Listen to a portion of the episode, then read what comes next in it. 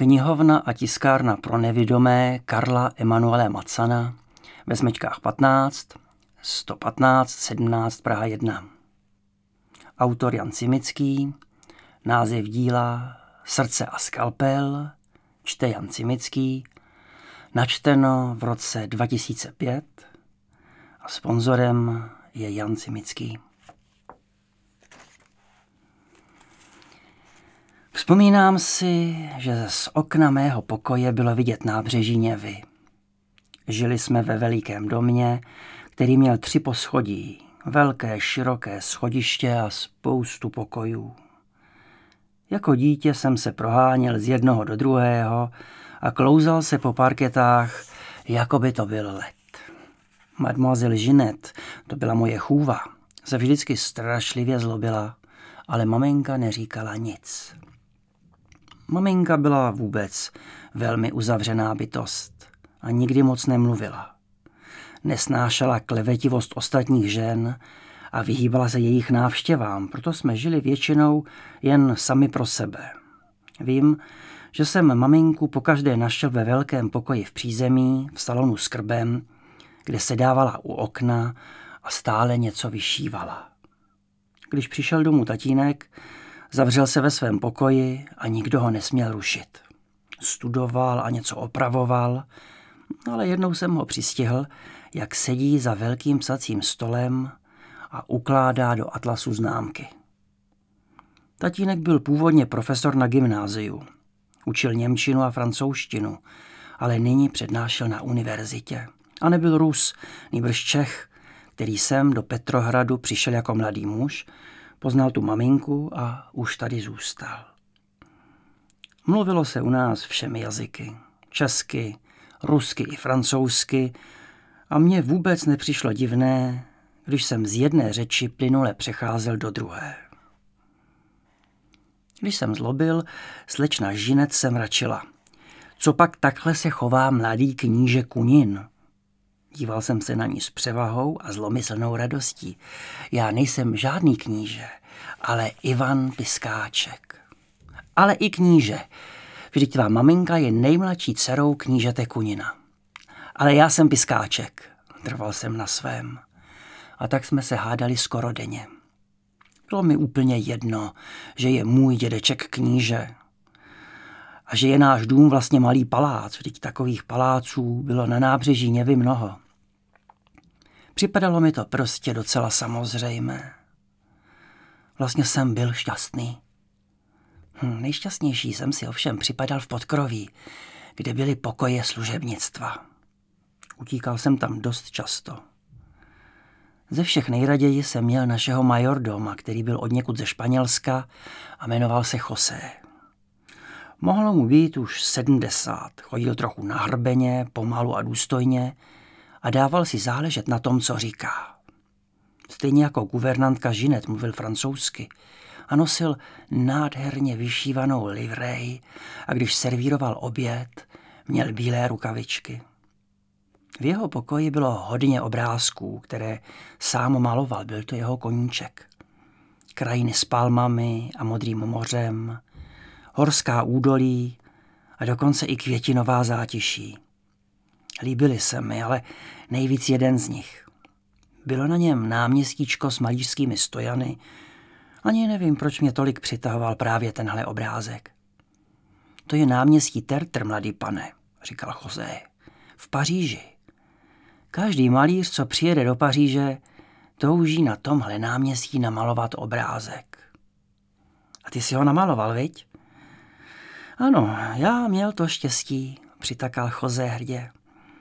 A díval se přitom na obrázek s takovou podivnou vroucností a jiskrou, jako by do obrazu chtěl vstoupit a zůstat v něm. Z podkrovního vikírového okna jsem se někdy vykláněl a díval na racky a kormorány, kteří přilétali od řeky a uhýbali teprve v těsné blízkosti okna. Takže měl člověk pocit, že na něho zaútočí. Vyvolávalo to podivnou úzkost a já byl moc rád, že jsem nikdy neuhnul a neschoval hlavu. Na něvě, která zamrzala časně, býval let i několik měsíců. Děti i dospělí se sem chodívali klouzat, někteří si připínali brusle a proháněli se daleko dopředu až někam k ústí řeky. Takový zvláštní pocit, když se po pevném ledu mohlo chodit sem a tam. V našem domě mělo všechno svůj jasný a přesný řád, na kterém tatínek trval. S maminkou si vykali, říkali ano Pavlovno a ona jemu Vyačeslave Karloviči. Hm, vůbec mi to však nepřipadalo divné. Připadlo mi to naopak úplně samozřejmé, navíc noblesní a vznešené. Mimo majordoma v našem domě sloužila ještě kuchařka Marfa, služebná Nastia a v suterénu žila rodina domovníka Gavrilova. Žádné sourozence jsem neměl a když jsem se ptal, proč nemám bratříčka nebo sestřičku, slečna Žinec si hned dávala prst před ústa, jako by mě chtěla varovat, abych neříkal hlouposti. Ale kloudnou odpověď mi nikdy nikdo žádnou nedal. Teprve později jsem se dověděl, že maminka byla velice nemocná, když jsem se narodil. A lékaři jí zakázali, aby měla další děti. Mně to však bylo líto, protože jsem si neměl s kým hrát. V neděli jsme jezdívali bričkou na návštěvu k dědečkovi, který žil kousíček od Petrohradu v Carskom Siele. A já se na každou cestu hrozně těšil. Mohl jsem si sednout na kozlík vedle kočího a pobízet ho, aby jel ještě rychleji. Když se koně hnali tryskem a vítr kolem mě svištěl, bylo mi moc dobře. Dědeček byl vysoký štíhlý pán, který se hezky usmíval a hodně pil, nejraději vodku a šampaňské, které mu vozili přímo z Francie. Po obědě, na kterém se po každé sešlo mnoho lidí, u stolu nás bývalo nejméně dvacet, se dával dědeček s tatínkem v salonu a kouřil doutníky, zatímco babička s maminkou bavili hosty a procházeli se s nimi v zahradě.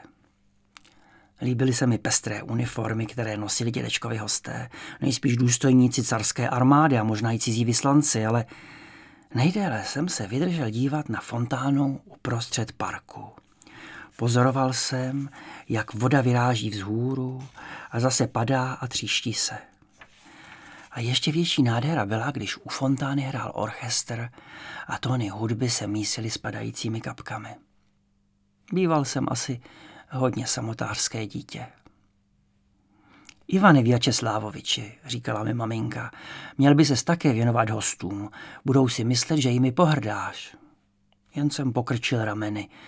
Nechtělo se mi míchat se mezi dospělé a poslouchat jejich nudné řeči, ale mamince jsem si netroufal odmlouvat. Byla vždycky taková tichá, bezbraná, nikdy jsem jí neslyšel zvýšit hlas na to křičet. Nejraději se stranila společnosti. S někým nemluvila, jen tak hleděla někam mimo do neznáma a ve tváři měla vepsanou bolest.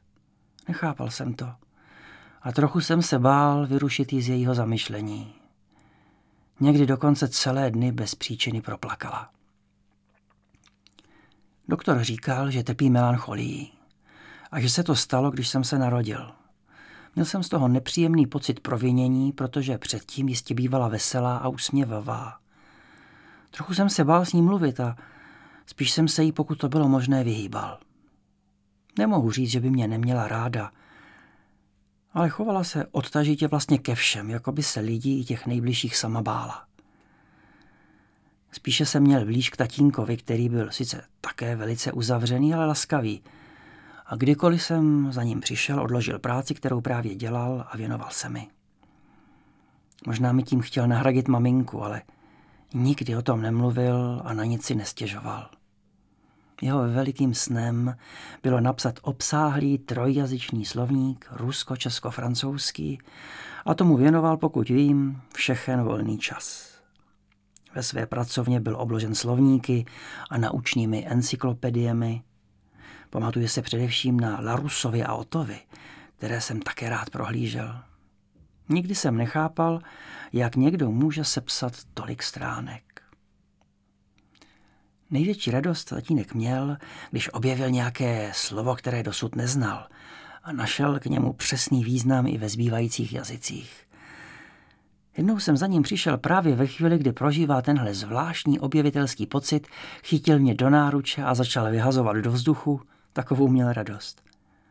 Jindy se ovšem choval velice zdrženlivě a něco takového by ho ani nenapadlo. Dnes si myslím, že to byla asi jeho jediná skutečná radost, protože smíchu a veselí v našem domě nikdy moc nebylo. Ale nevím, proč se všichni chovali tak vážně. Možná se na ně přenášela ponurá melancholie, kterou maminka dlouho stonala a netroufli si tu atmosféru narušovat něčím nepatřičným. Já si zvykl. No tak, Ivane Vyačeslávoviči, opakovala maminka tiše a svíčitkou. Vzpamatoval jsem se ze svého zadumání a jen přikývil, lehce se uklonil a už jsem byl v zahradě.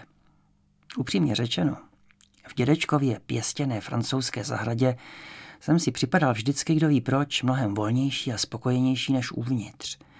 Od jak živa jsem miloval přírodu, stromy a květiny, jejich vůně a barvy, kdykoliv to bylo možné, utíkal jsem ze čtyř stěn, kde jsem měl pocit, jako by na mě všechno padalo a zmocňovala se mě jakási stísněnost, kterou jsem neuměl popsat ani vysvětlit.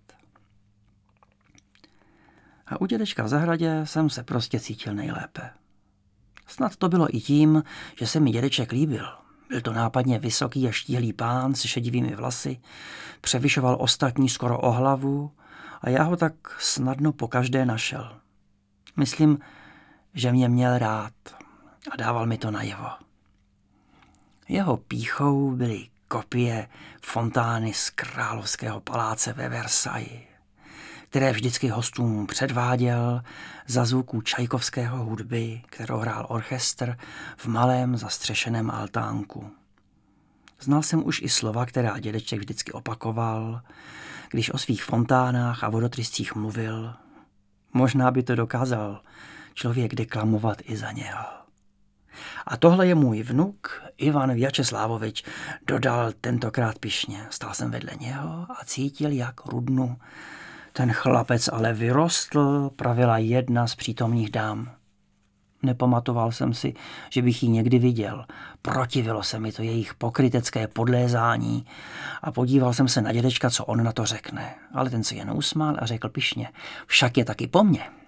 Hm, udělalo mi to dobře na duši. Tak já jsem po něm, to znamená, že budu jednou taky vysoký a štíhlý, jako on a budu všechny vidět ze zhora. To přece musí být rozhled. Chtěl jsem dědečka taky potěšit. Tohle je nejkrásnější zahrada na světě. Dědeček se opět usmál a rozpačitě pokrčil rameny. Krásná je to, ano, ale nejkrásnější asi ne. Jednou uvidíš i zahrady ve Versailles, až pojedeš do Paříže. Jsou mnohem větší a nádhernější. Vždyť originál je vždycky krásnější. Moc jsem tomu nerozuměl, ale když to říkal on, Vzbudilo to ve mně touhu se tam opravdu podívat a poznat, co je to za nádheru. Ani jsem ještě netušil, že se mi to brzo vyplní. Zatím jsem vnímal svět jen z poklidného hnízda našeho domu na nábřeží Něvy, hrál si s kamarády a učil se. Nemusel jsem chodit do školy, protože jsem měl vlastního učitele, který k nám docházel a každý den dopoledne jsem se s ním věnoval poznávání. Nevím, jestli jsem byl v tomhle nějak výrazně jiný než ostatní děti, ale já se na vyučování pokaždé těšil. Připadalo mi nesmírně dobrodružné, že jsem se dovídal o světě i o přírodě. Učil se vzorečky, s jejichž pomocí se dalo všechno spočítat. Zdokonaloval jsem se v cizích řečech i v písmu a mohl přecházet z jednoho jazyka do druhého, aniž by mi to dělalo potíže. Jak mu to jde, ptával se tatínek, když přicházel z univerzity, kde přednášel a mířil přes salon do své domácí pracovny. Je velice bystrý vaše blahorodí, říkal učitel a ukláněl se. A má výbornou paměť. Hm, ano, ano, přikyvoval tatínek roztržitě a už asi myslel na něco jiného. Trápila mě jediná věc. Nedokázal jsem si odpovědět. Kdo vlastně jsem? Jsem Rus, když žiju tady v Rusku, v Petrohradě a moje maminka je Ruska? A nebo Čech, když můj tatínek je Čech a já také mluvím česky? A kde budu žít, až budu dospělý? Neuměl jsem se zkrátka zařadit, ale zdálo se mi, že si mnohem lépe rozumím s tatínkem, že nás něco spojuje, ale neuměl jsem si to nijak zdůvodnit. Tatínek i dědeček pro mě byli jednoznačně autoritami, i když byli každý jiný. A právě to mne asi mátlo. A ani můj učitel mi na to neuměl dát uspokojující odpověď. Snažil jsem se najít řešení v tatínkových knížkách, které byly většinou psány česky nebo francouzsky, ale čas od času jsem narazil i na německé slovníky psané Švabachem a ty jsem odkládal s podivným pocitem nejistoty. Jednou jsem objevil velkou ilustrovanou knihu o českých dějinách a ponořil se do čtení s takovým zájmem, že jsem zapomněl i na večeři a když pro mě služebná přišla, vůbec se mi nechtělo čtení přerušit a celou dobu u stolu jsem přemýšlel, jak to asi bude pokračovat, takže jsem ani nevnímal, o čem se u jídla mluvilo. Poznal jsem slepého vojevůdce Jana Žižku, který v čele obyčejných sedláků bránil zem a zahnal mnohem silnější cizí vojska. A Jiřího Spoděbrat, který se snažil najít v Evropě spojence. A s velikým smutkem jsem si přečetl i o bitvě na Bílé hoře, o tom, jak pak byli popravováni čeští pánové. Hm, ještě, že je to tak dávno, myslel jsem si tenkrát. Teď už by se přece něco takového stát nemohlo. Ach, jak jsem se mýlil.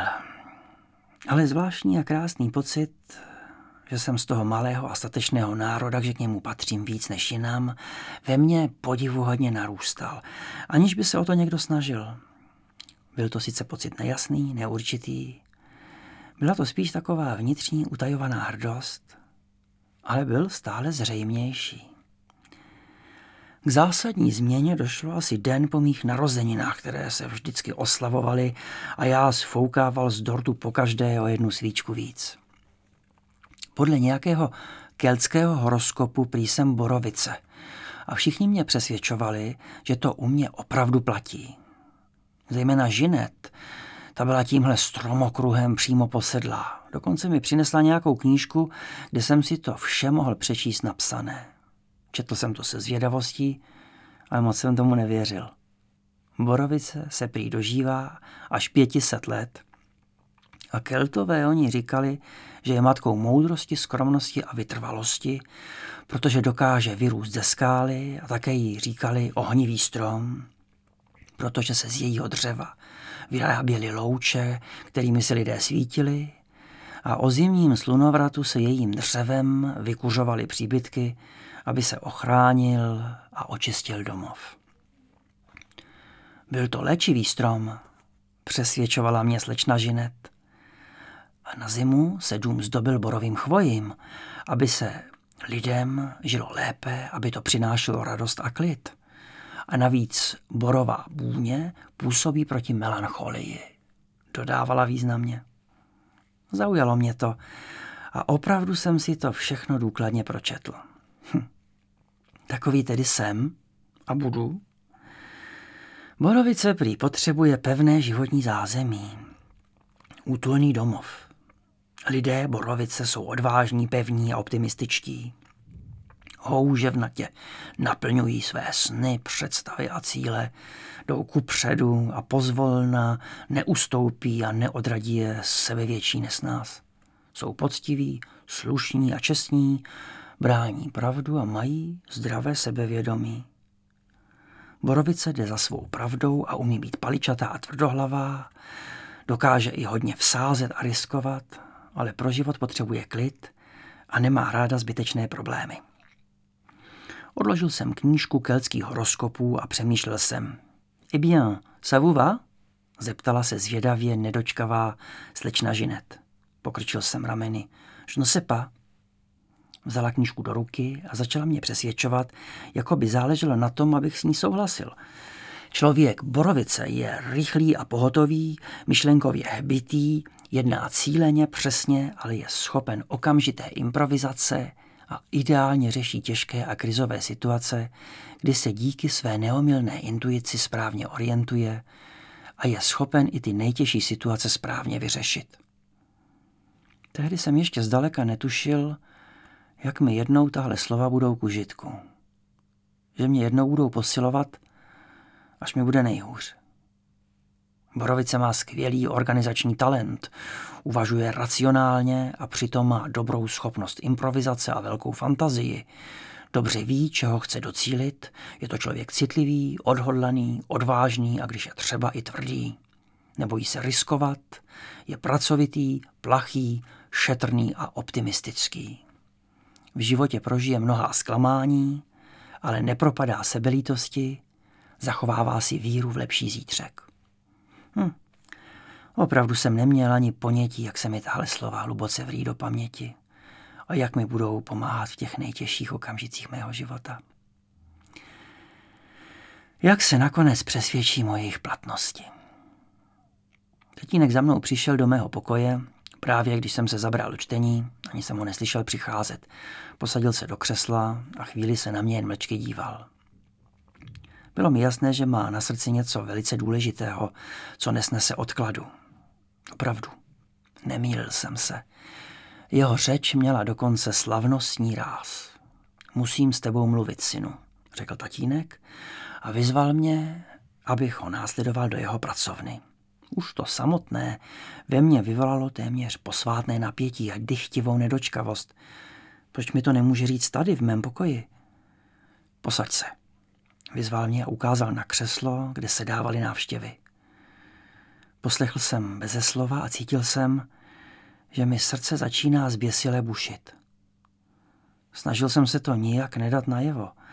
Zrozhlížel jsem se plaše kolem sebe a čekal, že až se dovím, co se tak závažného stalo, ale tatínek se také posadil, zadíval se na mě přísně, takže jsem v duchu přemýšlel, co jsem asi provedl, ale na nic jsem nepřišel.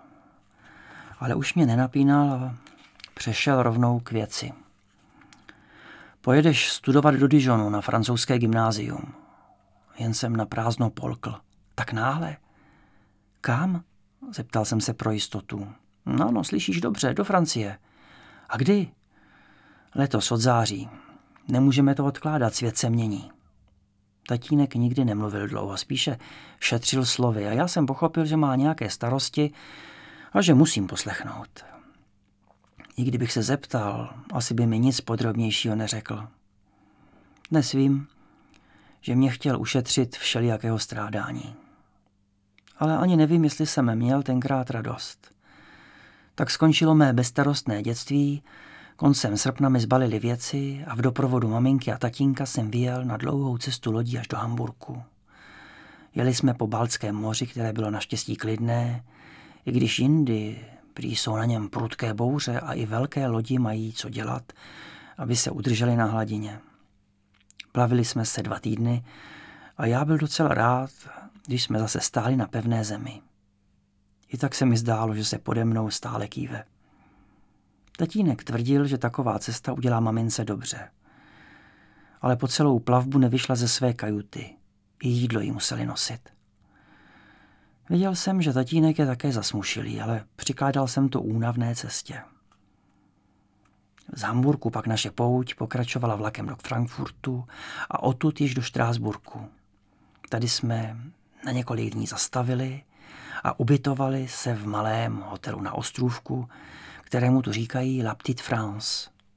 Pod oknem nám šuměla voda a já si na okamžik připadal jako v Petrohradě u Něvy.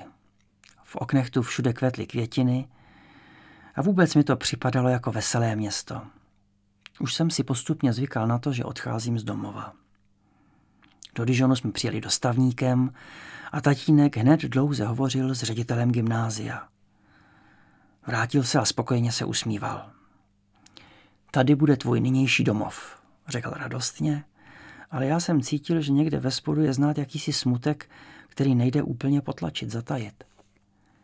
I na mne padala podivná obava, tlačila mě kolem žaludku. Nechtěl jsem mu ovšem přidělávat starosti. Zvládneš to, uvidíš.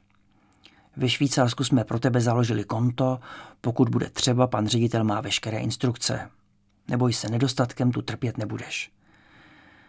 Jako by mi tím chtěl něco naznačit, ale nerozuměl jsem tomu. Bylo mi však jasné, že můj svět se zásadně mění. Místo pokojíku, kde jsem byl sám, najednou veliká ložnice, kde nás bylo deset. Skříň, stoleček a jinak všechno společné, všechno na povel. Přísný domácí řád. Tatínek mne dovedl až k mému lůžku u okna. Mrzelo mě, že nepřišla i maminka, jenže jí prý nebylo dobře. Chtělo se mi plakat, ale udržel jsem se.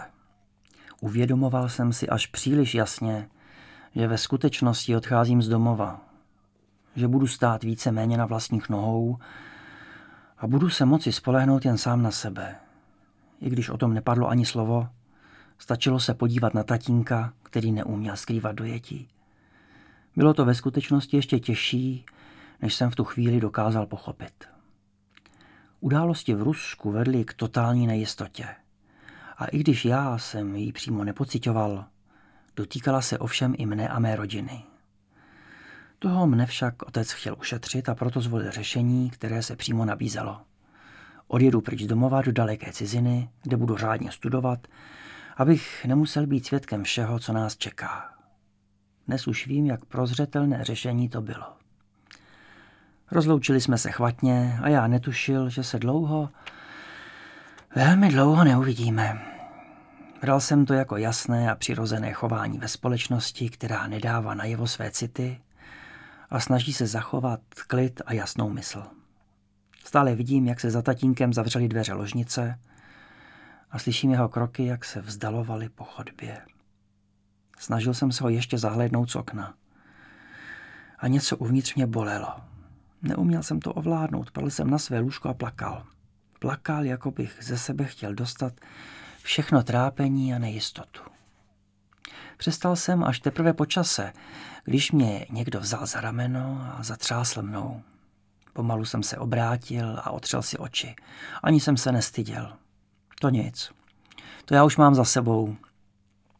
Nade mnou stál černovlasý chlapec, asi stejně starý jako já, tvářil se rozpačitě a v ruce žmoulal raneček s prádlem. Nesu ti uniformu, schovej si ji do skřínky. Tady se chodí v uniformě, víš. Přikývil jsem, ale bylo mi to v tu chvíli docela jedno. Jak se jmenuješ? Erik. Erik Berne. A ty? Já jsem Ivan Piskáček. A odkud jsi přijel? Z Petrohradu. Hleděl na mě překvapeně a bylo jasné, že vůbec nemá tušení, odkud jsem. Z Petrohradu. To je kde? V Rusku, na severu u moře. Aha, přikývl, ale ani teď nebyl o malinko moudřejší. Budu tady chodit do gymnázia, dodal jsem na vysvětlenou. Erik trochu ožil. No to je prýmá, člověče, to budeme chodit spolu a můžeme spolu kamarádit. Já tady taky nikoho neznám, přijel jsem před týdnem z Laševrez. Víš, víš, kde jela, víš, kde jela Ševrez? Zeptal se. Pokrčil jsem rameny. To je zvláštní. Nikdo tady nezná La Chevrez a přitom je to nejkrásnější údolí kousek od Versailles. A Versailles zná každý. To je nespravedlivé, vždyť je u nás tak nádherně. Stýská se ti? Zeptal jsem se ho rovnou. Vzdychl. A to víš, že se mi stýská. Tady je to jako v kasárnách nebo ve vězení, nic nesmí, všechno je na ale já na to nebyl zvyklý. Ale sám uvidíš, někdy mám pocit, že se to nedá vydržet. Erik se posadil vedle mě na postel a chytil mě za ruku. Ivane, já jsem moc rád, že tady budu mít kamaráda. Takhle to snad bude lepší, co myslíš? A já byl taky rád, že už tu nejsem ztracený a že mám někoho, s kým si mohu popovídat, komu se mohu svěřit. Podivná bolest na hrudi se jakoby ztrácela a já měl hned lepší náladu. Snažil jsem se nemyslet na nic, co by mi připomínalo domov. Potřeboval jsem mluvit, hodně mluvit a, a nebo poslouchat. A Erik mluvil a mluvil. Za chvíli jsem věděl úplně všechno o jejich rodině, o jeho dvou sestrách i o starším bratrovi. Milý tatínku, jsem tady už druhý měsíc a slíbil jsem, že napíšu. Život je tady úplně jiný, než jsem byl zvyklý doma. Máme všechno naplánované a ven smíme jen na školní dvůr a do zahrady. Jednou týdně chodíme společně na vycházku do města.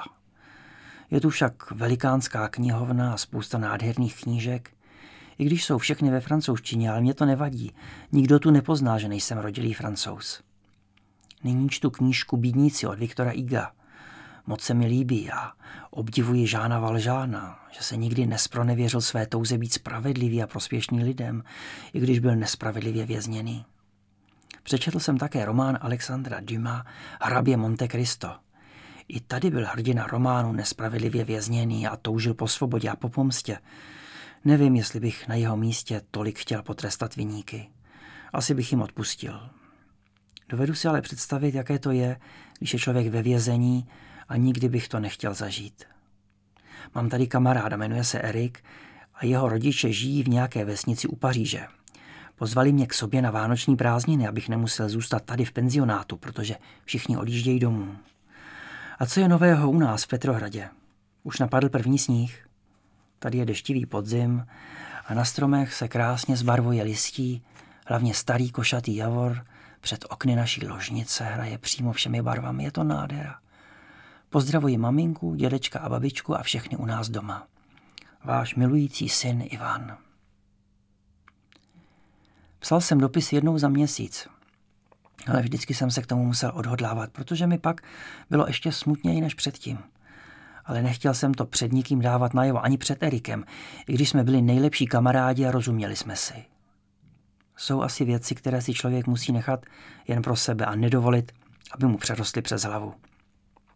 No, člověk si prý zvykne na všechno. Říkal jsem si, že to jinak nejde, že nemohu být doma ve svém pokoji, že ty doby jsou dávno pryč.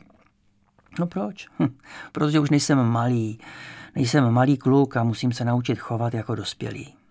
Moc mi to nešlo, ale snažil jsem se. O Vánocích přijeli pro Erika jeho rodiče a vzali mě sebou. Erik měl pravdu. La Chevreuse bylo údolí nedaleko Paříže. Erikova rodina žila v krásné rozlehlé vile obklopené zahradou.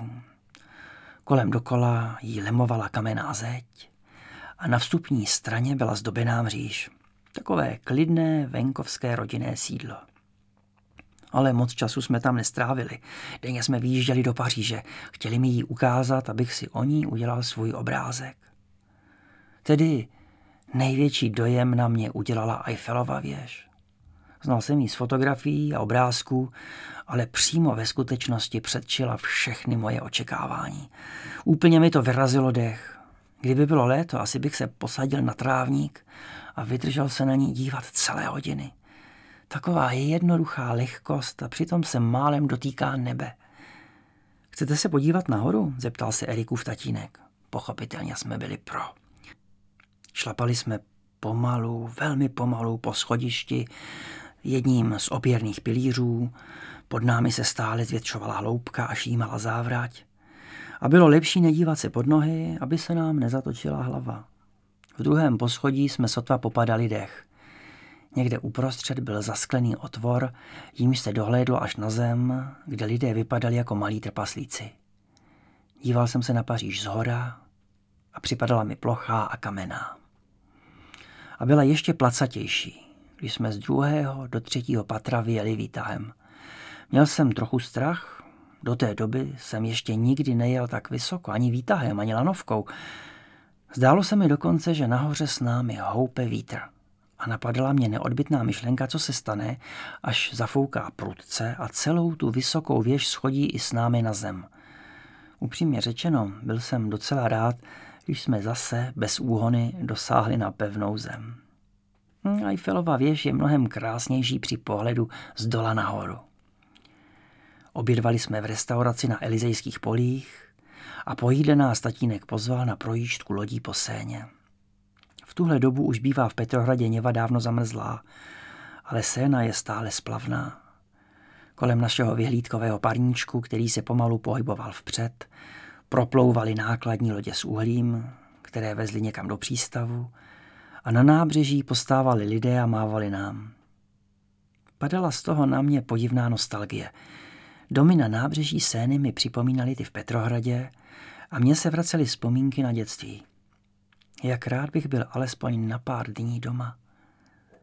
Hm, ta sváteční atmosféra byla nádherná. Člověk nevěděl, kam se má dívat dřív. Na barevné ozdoby a papírové girlandy, které vysaly úplně všude, a na barevné žárovky, co svítily natažené na šnůrách i přes ulici a jakmile se zešeřilo, dodávali všemu ještě větší kouzlo a nebo na dřevěné boudičky na všech náměstích a širších ulicích a na pultíky s cukrlaty a hračkami, kde se houfovali děti a v duchu odhadovali, jestli jim něco z toho Père Noël přinese. Hmm.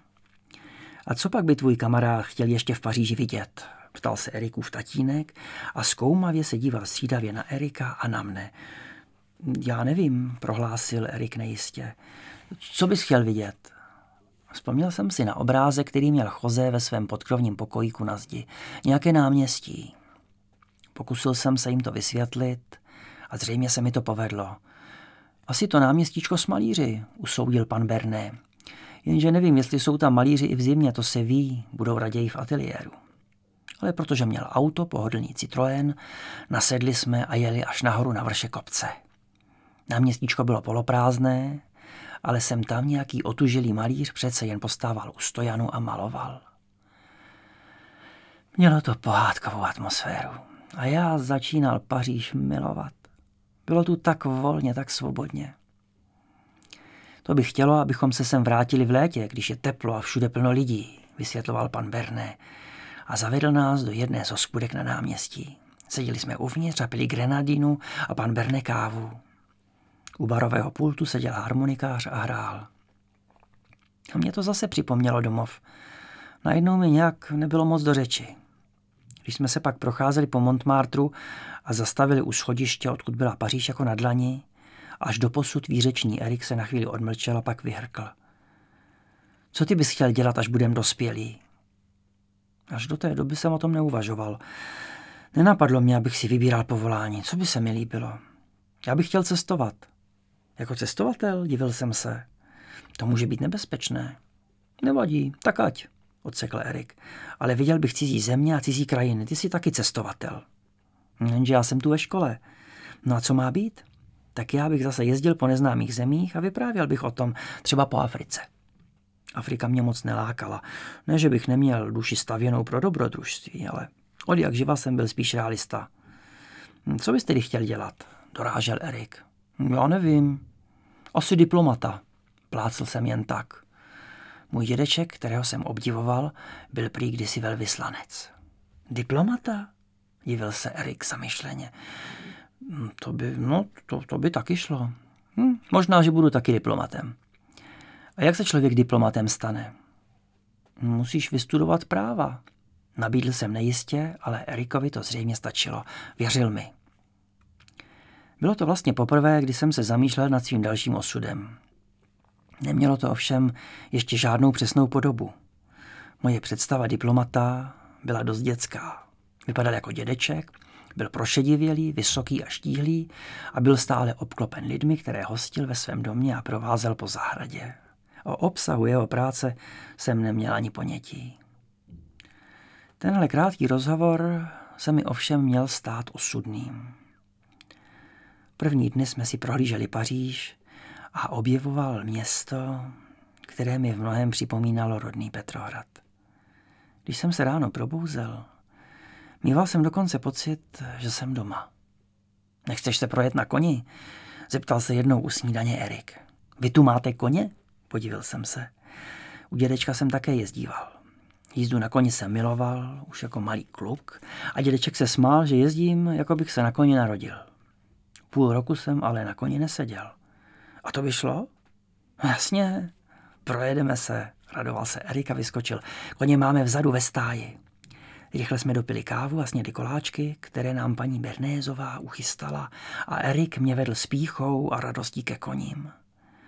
Bernézovi měli čtyři krásné ryzáky. Já se v koních moc nevyznal, ale na těhle bylo znát, jak vždycky říká dědeček, že mají pevné držení.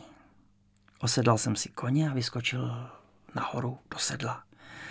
Erik se na mě podíval překvapeně, jako by nevěřil, že to opravdu zvládnu. Asi jsem v jeho očích zase o něco stoupl. Rychle se přidal a vyjeli jsme. Krajina byla vymrzlá, ale sníh u nás nebyl nikde. Sválali jsme vedle sebe údolím kolem úzké říčky až k zámku na jeho konci, a vraceli se až za setmění, prokřehlí a ošlehaní větrem. Připadal jsem si najednou tak samozřejmě, samozřejmě šťastný. Vánoce rychle utekly a my dva se vrátili zpátky do penzionátu v Dijonu, ale moc se nám nechtělo odjíždět z pohodlí Erikova domu, kde se o nás stále někdo staral, do toho spartiánského nepohodlí na gymnáziu. Byl jsem Erikovi velice vděčný, že mě vzal sebou. Byl to opravdový kamarád. A já jsem se v duchu zařekl, že ho nikdy nezradím. Sváteční dny, strávené společně, nás s Erikem neuvěřitelně zblížili. Byli jsme jako bratři. Hodili jsme stále spolu, čekali na sebe, pomáhali si. A vydrželo nám to celou tu dlouhou dobu na gymnáziu. Rok po roce jsme dospívali. A já byl odkázán stále více sám na sebe. Neuvědomoval jsem si, že bych se nějak měnil. Snad jsem jen hodně vyrostl, byl jsem mnohem vyšší než moji vrstevníci a každý si mě mezi nimi povšiml. Trochu mi to vadilo, protože jsem byl nerad nápadný, ale 190 cm se asi přehlednout nedá. Hm, prý po dědečkovi. Domů do Petrohradu jsem nejezdil. Bral jsem to jako samozřejmost, jako ptáče, co vylétlo z hnízda a už se tam nikdy nevrací.